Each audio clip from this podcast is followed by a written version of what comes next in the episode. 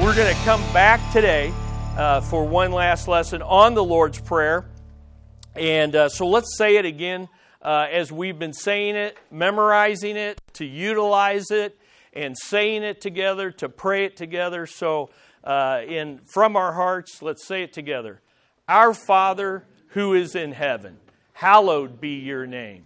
Your kingdom come. Your will be done on earth as it is in heaven. Give us this day our daily bread, and forgive us our debts as we also forgive our debtors. And lead us not into temptation, but deliver us from the evil one. For yours is the kingdom and the power and the glory forever and ever. Amen. Amen. Amen. All right, that's what we're going to look at today. Now, I hope that praying this has become natural or is becoming natural to you like a holy habit, okay? And listen, I've been equipped by others to preach, I've been equipped by others to uh, evangelize. I've equipped others, including many of you, in evangelizing and equipped others in how to preach. And one thing I've noticed is this our flesh just hates to have patterns, new patterns imposed on us, okay? Especially when we're being equipped. And our flesh wants to say, no, I, I want my personal freedom. I want to do what comes natural. I don't want to follow a pattern that's mechanical and it's just not authentic. But you know what I've noticed? Is that when preachers, young preachers, are learning to preach, and they want to go the natural way, the authentic way, you know what ends up happening? They ramble, they chase rabbits, and they end up being boringly authentic. Okay? You're, you're, you're authentic, but this isn't good. Okay? This is hard. What happens when you evangelize and do what comes natural and seems more authentic? Well, I've noticed you ramble, you chase rabbits, and you end up being fruitlessly authentic. Well, you're really being you, but you're not being effective in sharing the gospel. Now, you might be saying, wait a minute, wait a minute, Chris. Are you saying that the way to preach effectively or to evangelize effectively, you have to be mechanical and follow a rigid pattern? No, no, not at all. But I'm saying this when you learn something new, and you want it to make it a habit in your life, you do have to follow a pattern and a form in order so that you can grow into it and, in a sense, grow to be authentic in it. Listen, it's the same with, with prayer. At first, praying through the Lord's Prayer or using it as an outline may seem inauthentic, it may seem it may feel forced to you, it may feel unnatural to you. But you know what happens when you pray in a way that just comes natural? I mean, we could have we could all stand up and testify. You know what you do? You know what you do in your prayer time? You chase rabbits, you ramble, and one of two things happen you either get distracted, you start praying, and pretty soon you're thinking, man, I got to change the oil on my car today. And man, I got, what am I going to fix for dinner? And I got to get, oh yeah, Lord, help, just help me with all of this. Amen. And you're out, right? You either get distracted or, or worse. So here's the other thing. You say, well, no, Chris, I don't get distracted. But you know what you do if you don't get distracted? You follow your own natural, rigid pattern that you always use in prayer. You say, How do you know that? Because I listen to you pray. And you listen to me pray. And I almost guarantee you could go around the room right now and say, Well, this is how they start out and this is how they end. And in other words, we are all following a pattern. The question is, are we following Jesus' pattern? Does that, do you see what I'm saying? And we just tend to pray. I mean, have you ever done this? You start praying, you're like, well, I'm just praying the same thing every single time. And so the idea is we need to follow Martin Luther's advice that he gave to his barber. Uh, we think of Martin Luther as the great reformer, right? Nailing the 95 Theses. I've taught that to you at least three different times. And, but we don't think about he, his hair got long and it had to grow, it had to be, be cut.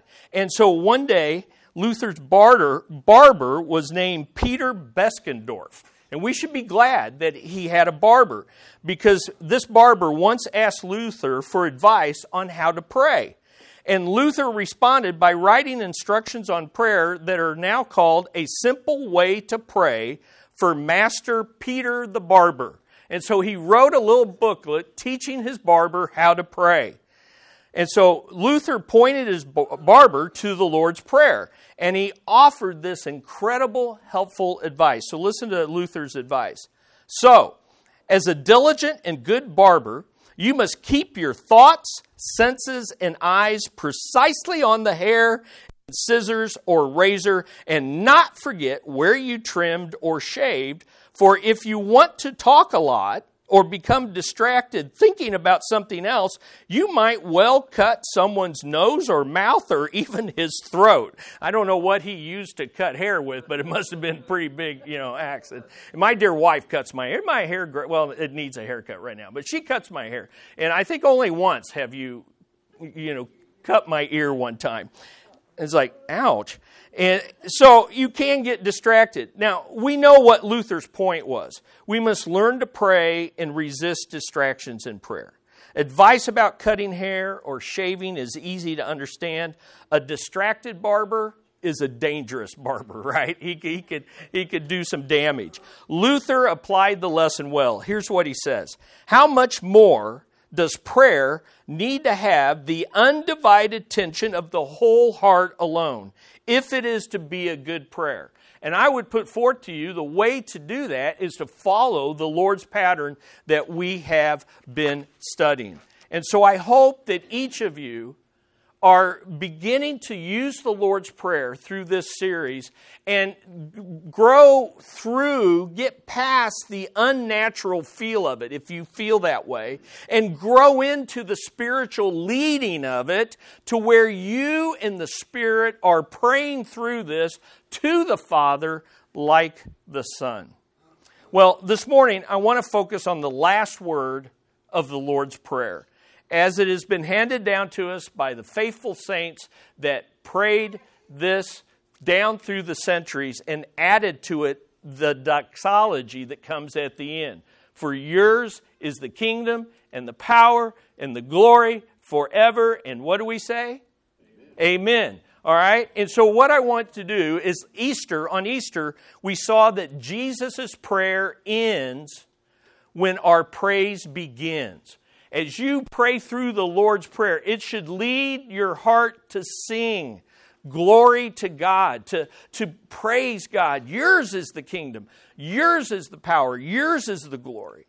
And, and it, we, it just it sings we, with this praise. But what's the last word in the Lord's Prayer? Well, the last word in the Lord's Prayer is Amen.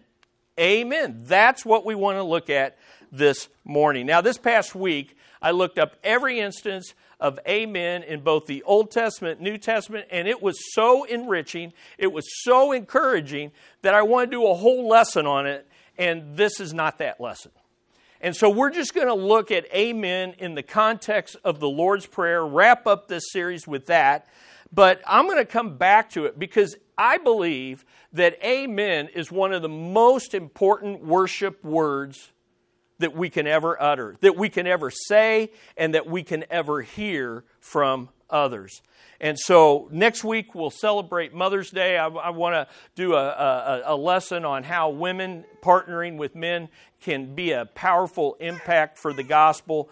But today, let's take a look at Amen. Now, you might be saying, what's so big about saying amen, right? After all, it's easy to fall into the trap of thinking that amen is simply the reminder the prayer is ended and the eating should now begin, okay?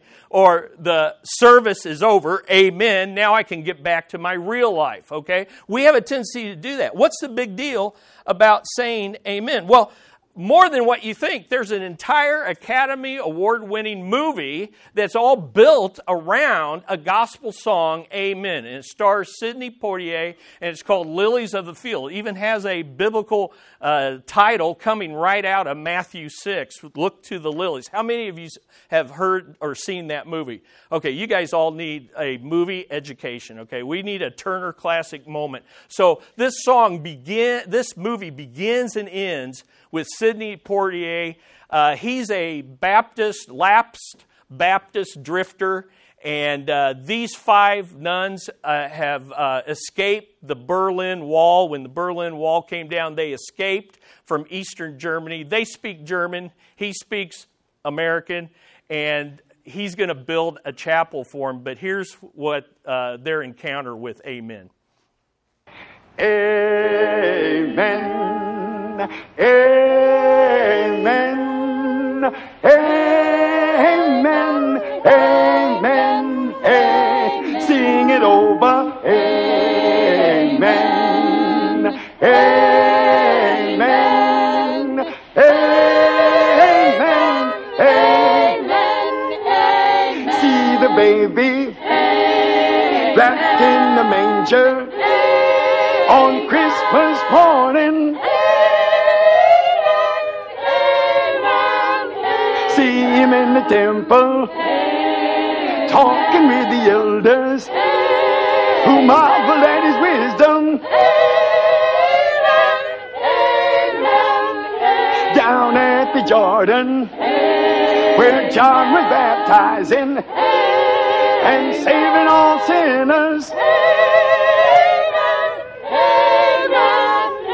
See him at the seaside, talking with the fishermen and making them disciples. Marching in Jerusalem over palm branches in pomp and splendor. See him in the garden praying to his father in deepest sorrow. Led before Pilate, then they crucified him. But he rose on Easter. Amen. Amen. Amen. Hallelujah. He died to save us and he lives forever.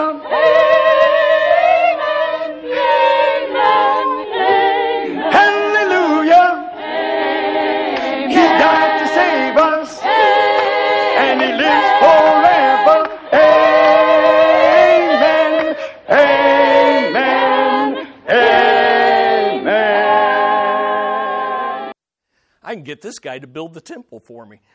That's a, it's a great movie if you haven't seen it. And what I love well, I just love a lot of things about it. First of all, that's like a church service, right? The the pastor's up there trying to get people to say amen, right? And then you got the mother superior there that's not going to say it, and then she's one. Ah, it's just great. You need to see the movie. It's a great movie, and it's a redemptive movie as well. Uh, but those, what I love about that, it takes us through the whole life of Christ and all the way through it, what are they singing? Amen, amen. And it is so appropriate. It is so much a means of biblical worship to say and sing and to praise amen. So here's what I want to ask you, and I'm praying that the Holy Spirit will search your heart this morning and you will answer the question Is my amen amen like with a question mark and I don't know, I guess so if I have to? Or is your amen with an exclamation point? Amen. Or as Carman says, amen. I don't care which whichever you say it, but say it with an exclamation point, right? All right. So let's look at it. Uh, and it doesn't matter. Maybe some of you have been raised Baptist where a spontaneous, informal amen can erupt from the congregation. How many of you are grew up with that or familiar with that? Yeah, about half of it. And then some of you may grow grew up in a more formal where amen was was sung and said together as the congregation after the Lord's prayer or after you sing the doxology. How many of you grew up that way? I know. Yeah, so a couple of you have done that. And so, you know what the good thing is? Both those ways are in the Bible. And when we take a whole lesson to study this, we'll see that in fact both the spontaneous, personal, individual as well as the corporate is a part of biblical worship. And so, like any good communication, how you begin and how you close is important. And that's true in prayer, okay? We begin the Lord's Prayer with what words? Our Father. That's where everything begins or ends. If you do not know God, in a personal, born again way to where He is your Father and you have been transformed in birth, rebirth to be His child, then prayer is not going to mean anything to you and your prayers are not heard and they're not answered. But if God is your Father, He hears your prayers, He's eager. But how we close our prayers matters. And Amen is a meaningful way. It's how you make the prayer your own.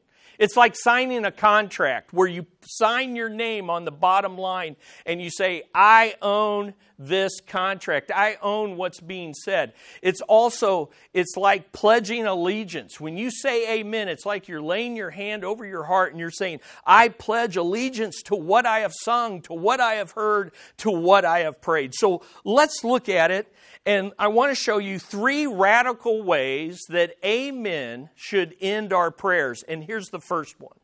When we say amen, we affirm the truth by saying it is true. When you say amen, you are affirming the truth of what you prayed or what you heard preached or what you are singing by saying it is true. That's what amen is. In its most basic sense, it means I agree. It is truth. That is trustworthy. Martin Luther said it this way Amen is a word used to affirm something that is most certainly true. That's why in the Gospels, and this is what I learned this week, do you realize in the Gospels, Amen is only found on the lips of one person? You know who it is? Jesus. Jesus is the only one that uses amen in the Gospels. It's only on his lips. And so he and, and it's translated this way. It's the word for amen, but it's translated truly, truly I say to you. Are you familiar with that? Now, in Matthew, Mark, and Luke, he says, Truly I say to you. And only in the Gospel of John does John use the double amen. Truly, truly I say to you. Now, you know what's unique about Jesus saying amen? He uses it in the opposite way that we do. We hear biblical truth, and how do we respond? Amen. It is true. He says amen before he speaks. He says, Amen, amen. What I'm about to say to you is true because I'm saying it. So, like, Jesus is the only one who can say amen to his own truth. All right? Because he is truth. And so when Jesus says, Truly I say to you, we should perk up because he's not simply a man, but he's also God. He's the incarnate God man, he's the Son of God. And when he speaks, what he says is true, and we can trust it. And by the way, just that point that anytime amen is used in the Gospels, it's always found on the lips of Jesus before what he says is further proof that the doxology in the Lord's Prayer has been added by the church and it was an original part of the inspired scriptures because it would be the only place in all four gospels that people use amen on the lips uh, uh, in, in, terms of at the end of a prayer. Uh, so when we say amen, we're saying not that we are truthful, not that we are trustworthy, but what God has said is true and trustworthy. And so we, we when, when you hear the word taught like you are right now, and you hear the word of God and it's true to the word of God, we should say what? Amen, because what we're saying is, I affirm the truth. It is true because it's from God and it is true to God. And so here's the idea. When we, by praying amen at the end of our prayers, we are publicly, personally, and powerfully affirming the truth of all that we have prayed. So when you say amen, so Audra, bring that up. When you say amen, you are publicly, because you're saying it out loud or with the people you're praying, you're saying it personally because you're adding your amen. And you are powerfully, hopefully, so others can hear it, powerfully affirm the truth of what you have prayed or what you have heard preached or what you are singing in praise songs. So at the end of the Lord's Prayer, what we're saying is the kingdom is His and no one else's. Amen? Or Amen. Okay, let's do, uh, we're going to do this two more times, so help me out a little bit, okay? Well, at the end of the Lord's Prayer, we're saying the power is His and not mine. Amen? Or Oh man, we are getting better. At the end of the Lord's Prayer, we're saying the glory is His, not mine. Amen? Or? Amen. There you go. Man, we can do this. We can do this. And we really ought to do it. And listen, it's out of vogue. I get that. It's out of vogue. And when we look at this more in depth, we don't do it to disrupt the service. We don't do it to draw attention to ourselves. We, we do it to exalt the truth that is being heard. And yet, it is encouraging when done, spirit led, and appropriately but loud and listen, I do it, and my family knows they get embarrassed. But if if I'm in another, I mean, I went to a Catholic funeral recently, and yeah, I, I, I didn't do it loud because I knew that would be improper in that setting. But I I had to say it because some things were said that were truth. Amen. Yeah, yeah, we should just do this. And it's okay to do it, and you're allowed to do it, uh, certainly in our church. Now, when we see this word for. Uh, the, the doxology begins with the word for. The word for grounds our petitions in the person of God and in our praise of Him. When we end the Lord's Prayer, we say, For yours. For yours. For yours. We're grounding our petitions in His kingdom authority, in His divine power, in His absolute glory, and we're grounding our prayers in our praise of who He is. So in the Lord's Prayer, first comes the acknowledgement Our Father who is in heaven.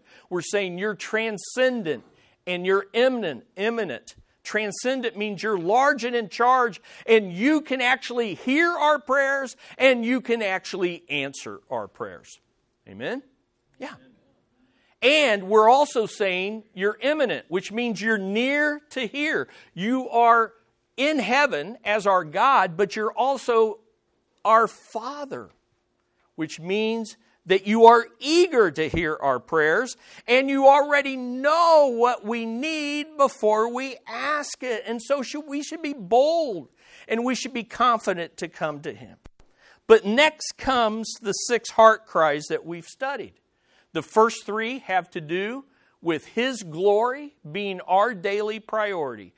Uh, hallowed be your name, your kingdom come, your will be done on earth as it is in heaven. His glory is our priority. Having affirmed His place and priority in our lives comes the next three requests. Our needs He daily feeds. And how does He do it? Give us this day our daily bread. Forgive us this day our sins against others in the same way that we are forgiving to others. And lead us not into temptation, but deliver us from the evil one. And having done all that, what is our basis for expecting God to answer? The basis is yours is the kingdom, Yours is the power. Yours is the glory forever and ever. And then we say, Amen. It is true. It is true. I affirm this truth. Don Williams, in his book, The Disciples' Prayer, puts it this way They are, first of all, His, the kingdom, the glory, and the power. Uniquely His, His by nature. It is because they belong to Him that we can pray to Him. It is out of His inexhaustible possession of them that He answers our prayer. It is for His inalienable monopoly in them that we offer Him our praise and worship. Their existence in Him is the basis of prayer. Their application to us is the enablement of prayer, and their manifestation in the world is the goal of prayer. And when we say amen, we're affirming the truth of all of that. And so when we pray, not just the Lord's Prayer, but anytime you pray, any sermon you hear, in the middle of it, at the end of it, any song that we sing, and many of our songs have it embedded in the song, it is fitting if what has been prayed, if what has been preached is true to God's Word, it is fitting for us to say, It is true. I affirm that, and we say that by saying, Amen. All right? But there's another radical way to use amen, and it's this. When we say amen, number two, we ask in faith by saying, let it be. Let it be. You know, you thought the Beatles began that. No, the Beatles didn't begin that. That's what amen means. So that there's a God, you know, the Beatles have a gospel song. Let it be, okay?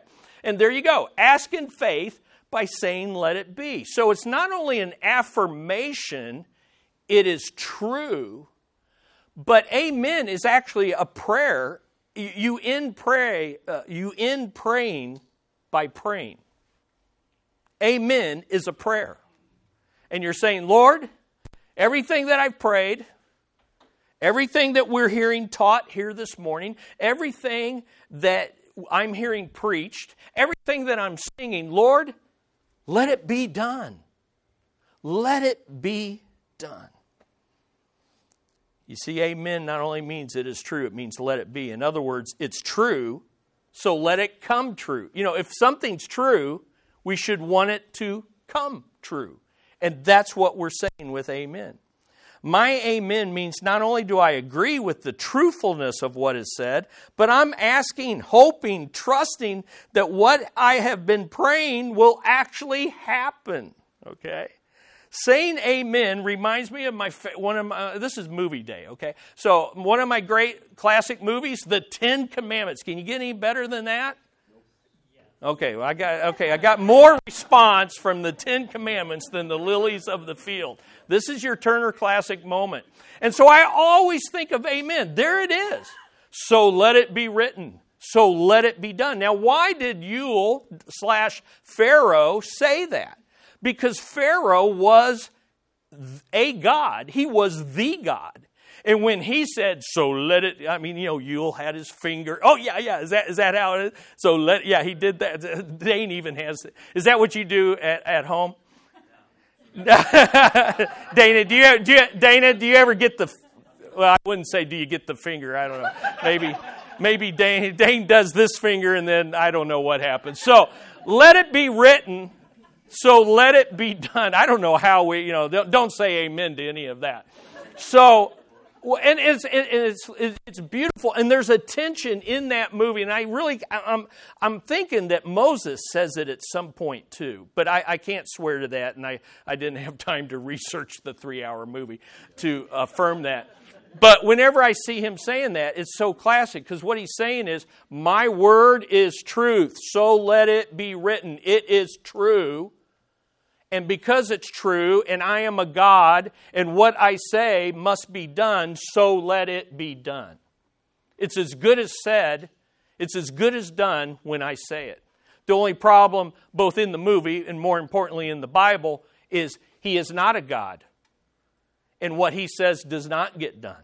Because there is a one true God to whom we get to pray as our Father, that when he says it, it's as good as done. And so when you're saying amen, you're basically saying, so it is written, so let it be done. That's what you're, you're doing. So if I can get Chuck Heston and Sidney Poitier in a, a, one lesson, I'm a happy man. So I'm a happy man. Here's what Martin Luther said A word uttered, amen, is a word uttered by the firm faith of the heart. Here's what the church father Clement of Alexandria, uh, he, in his writings, has preserved a saying of Jesus, which is not in the gospel, it's not part of the inspired text, but it's handed down from Christ, and it says this Ask for great things, so God will add to you the little things. You are praying falsely, says the Lord. Always your prayers are moving in a circle around your own small eye, your own needs and troubles and desires. Instead, ask for the great things, for God Almighty glory, God's almighty glory and kingdom, and that God's great gifts, the bread of life and the endless mercy of God may be granted to you even here, even now, already, today. That does not mean that you may not bring your small personal needs before God, but they must not govern your prayer. For you are praying to your Father. He knows all. He knows what things his children have need of before they ask him, and he adds to them his great gifts. Jesus says, Ask for the great things, so God will grant you the little things.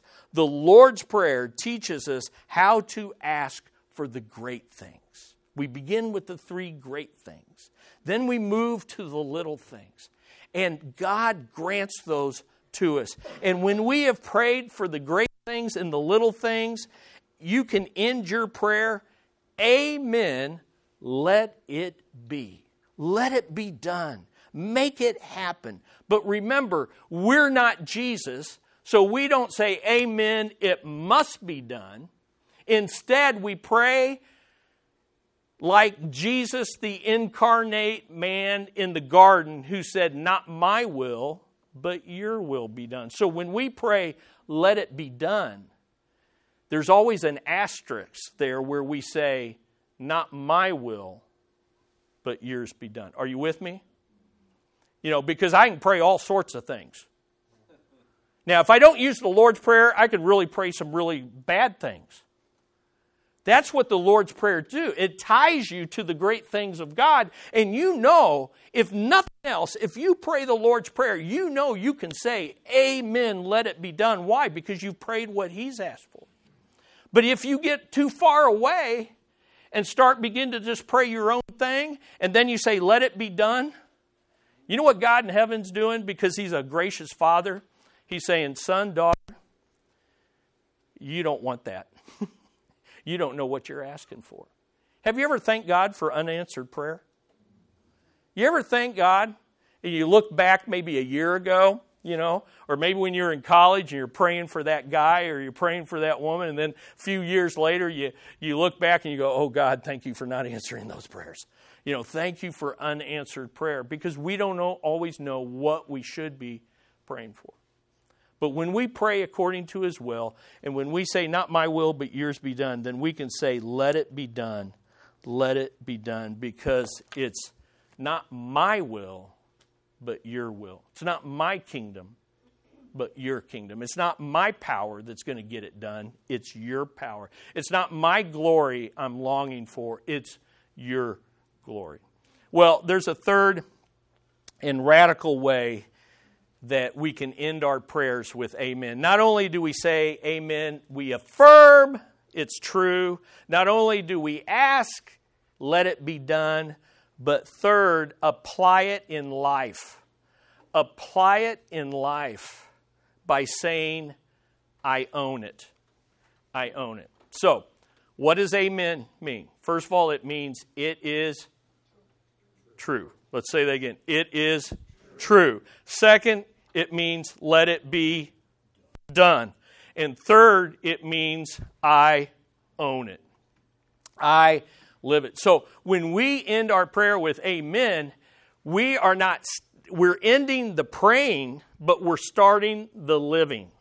We're putting feet to our prayers and we're signing off saying, Lord, as much as it's in my power, as much as I know to do it, I'm going to make this prayer happen by your Spirit for your glory and for your kingdom. You see, it not only means it is true, let it be, it means I own it. It means I'm all in. I'm committed to not only affirming the truth, asking in faith, but I'm also going to apply it in my own life. And remember, this is a prayer we pray with others. So I'm going to apply it in my life with the help of my church family. That's why if you don't have a church family, you need to be in, plugged in to a church like ours. Uh, there's great churches in this city, so I'm not saying we're the only church. A church, though, that like ours teaches the Bible, gathers together for extra teaching like we're doing here. Listen, I'm going to apply it with the help of others, but there's a second reason we apply it. We apply it to help others, okay? So when we're praying, we're praying corporately. We're praying, Our Father. Yours is the kingdom, yours is the glory, yours is the power. Amen. Help with the help of others, I'm going to apply this, but I'm also going to apply it to help others. And so, amen, like each of the petitions we've studied in this series, is a personal commitment of application. And so the Lord said, the disciples said to Jesus, Lord, teach us to pray. And Jesus responded with this When you pray, say, and then he says, When you pray, in this manner. And so let me give you three applicational reminders as we exit out of the Lord's Prayer today. The first one is this Jesus has taught us something to say. So memorize it to utilize it. I don't care what version you use. I don't care what translation. I've told you many times in this series, I've got a, uh, a, a, a I don't know, a, a, a, uh, stew pot of memorized Lord prayers in my mind. And half the time I'm speaking Old King James English and throwing in some New American Standard and sometimes a crisp paraphrase. And that's okay, okay? Because I'm praying as the Spirit leads. Memorize it to utilize it. Independence on God. Pray the model, asking for the Spirit's power to help you. Get past feeling unnatural, get into being led in a supernatural way by the Spirit. That's the first thing. Jesus taught us something to say. Secondly, Jesus taught us something to say in a particular way. In a particular way. There's an order to the Lord's Prayer. I've taught you that. His glory, our priority, and then He feeds our needs. It goes in that order. I would encourage you to, in the majority of your praying, pray in that order. Now, sometimes, you know, when you're hungry, what do you go? What petition do you go to? Give us this day our daily bread, right? When you've just sinned, what petition do you go to? Forgive us our debts as we forgive those who, uh, who forgive those who's, what is it? Who, I want to say trespass against us. And so you got all these different versions. You can, you can insert yourself any place in that prayer. But understand this it all flows from our Father who is in heaven. And it's all done to make for the fame of His name. It's all done to advance His kingdom. It's all done so his will is done in my life on earth as it is in heaven. And it's all for his glory, his kingdom. So you end up praying the whole prayer, but you can start in any way. Desire and determination. Persevere in this practice in spite of opposition. Do you think the devil wants us to pray this way? Not a chance. Do you think the devil wants you to memorize this? No, nope. And yet we memorize stuff uh, we know meaningless, fruitless, wasteful information about our media culture, whether that's sports, movies, Holly, I don't care what it is. I'm not picking on anyone or any one thing. I'm just saying we memorize all sorts of stuff that doesn't mean a hill of beans. But we can memorize God's Word. Amen? We can memorize it, and it is eternal, and it changes your heart. It makes you Godward and outward. And when you begin to eternalize God's word and then pray it back to Him, uh, just amazing things happen. Third, Jesus has taught us something to say in a particular way, so we learn to pray the family way. He has taught us something to say, in a particular way.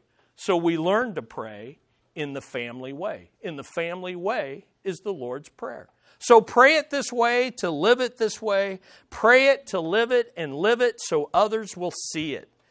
Discipline yourself to develop in praying this way. Pray, and you will make progress in praising Him and producing fruit. So let me give you a, couple closing illustrations for application. A kindergarten class went to the fire station for a tour and some instruction in fire safety. Now, you know fun things are going to happen.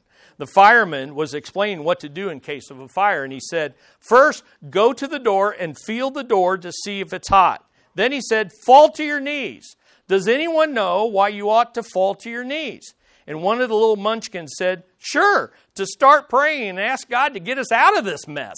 Okay? Now, there's a good Christian young man, all right? That's, yeah, fall to your knees. My old professor at Dallas Seminary, Howard Hendricks, used to say, We treat prayer like when someone says pray, someone pops up, Is it that bad? You know, has it come to this that we have to resort to prayer? Folks, I am learning and I am still learning. First response pray. Pray. Pray. Get, leave on a trip, pray. Don't presume against God that you're going to get from point A to point B. You start your day, pray. Don't presume you got it under control. When you have a big endeavor, pray. When you have small things to do, God, help me to do them today for your glory with a positive attitude. I'm telling you, our culture is in meltdown. And just daily kindness can change people. How many of you here serve others in your job? Raise your hand. Yeah. Yeah, everybody here, you serve others. Is it getting easier to serve people or harder? It is a mess out there. So, I mean, I've, i think I've told you this, but I have determined. So, when I go to anybody that's serving me, I, I, I first of all thank them, and then I say, Thanks for working. I'm glad to see you working. Thank you for working. And, and they laugh, and they're like, they're like, what's this weirdo talking about, you know? Because they don't hear it. They don't hear it. Have a great day. Have a great day. A man by the name of George Adam Smith was once climbing the Weisshorn Mountain. It's a huge mountain in Zurich, uh, Switzerland, above the Zermatt Valley with two guides on a stormy day and they made the ascent on the sheltered side, so it was the side without storms. They reached the top, and exhilarated by the thought of the view before him, Smith sprang to the top of the peak, and he was almost blown off of it by gale force winds. And only by the quick action of the guide caught him, held on to him, pulled him down, and said this On your knees, sir, you are safe here only on your knees. You know what? That's where all of life is. The only place that's safe in this fallen world is on your knees. You say, well, do we walk around on our knees the whole time? No, it's in your heart. It's on your knees. It is on your knees a farmer asked a denominational leader to assign a pastor to their farming community. And so they asked, How big a man do you want? Michael Shank, who used to go to here, he's a pastor in a farming community. He can tell you how this works. You know, they're not just hiring you to preach the word, they're hiring you as a helping hand, right? So this farming community, how big a man do you want? And this this uh, this wise deacon answered this way: Well, we're not overly particular, but when he's on his knees, we'd like him to reach heaven. Okay? And that's the kind of men and women we need to be on our knees. So let's listen again to Martin Luther's advice to his barber. Going all the way back to the Old Testament, God's people have ended their prayers with amen. And we've learned it means affirmation of the truth. It means asking in faith that it would be done. It means applying the truth to our lives, but it means so much more. Here's what Luther said to Master Peter the barber Notice at the last that you have made the amen strong every time and not doubt. God is surely listening to you with every grace and is saying yes to your prayer. Do not think to yourself that you are kneeling or standing there alone. For all of Christendom, all upright Christians are with you, and you among them, in a unanimous, harmonious prayer, which God cannot disdain. And do not leave the prayer unless you have thought this thought. All right, God has heard my prayer, and I truly know this for certain. For that is what amen means. Now, that is good advice as long as you remember one key truth. You're certain of being heard, not because you're certain, but because Jesus Christ, according to 2 Corinthians 1, Jesus Christ is our amen for us. Listen to 2 Corinthians 1:20 and we'll end with this. For as many as are the promises of God in him that is in Christ they are yes. Therefore also through him is our amen to the glory of God through us. So we say amen to God to the glory of God, and we do this through Jesus Christ, who is our yes to God's promises. Jesus Christ is your amen. Why do we say it is true? Because Jesus said, I am the truth.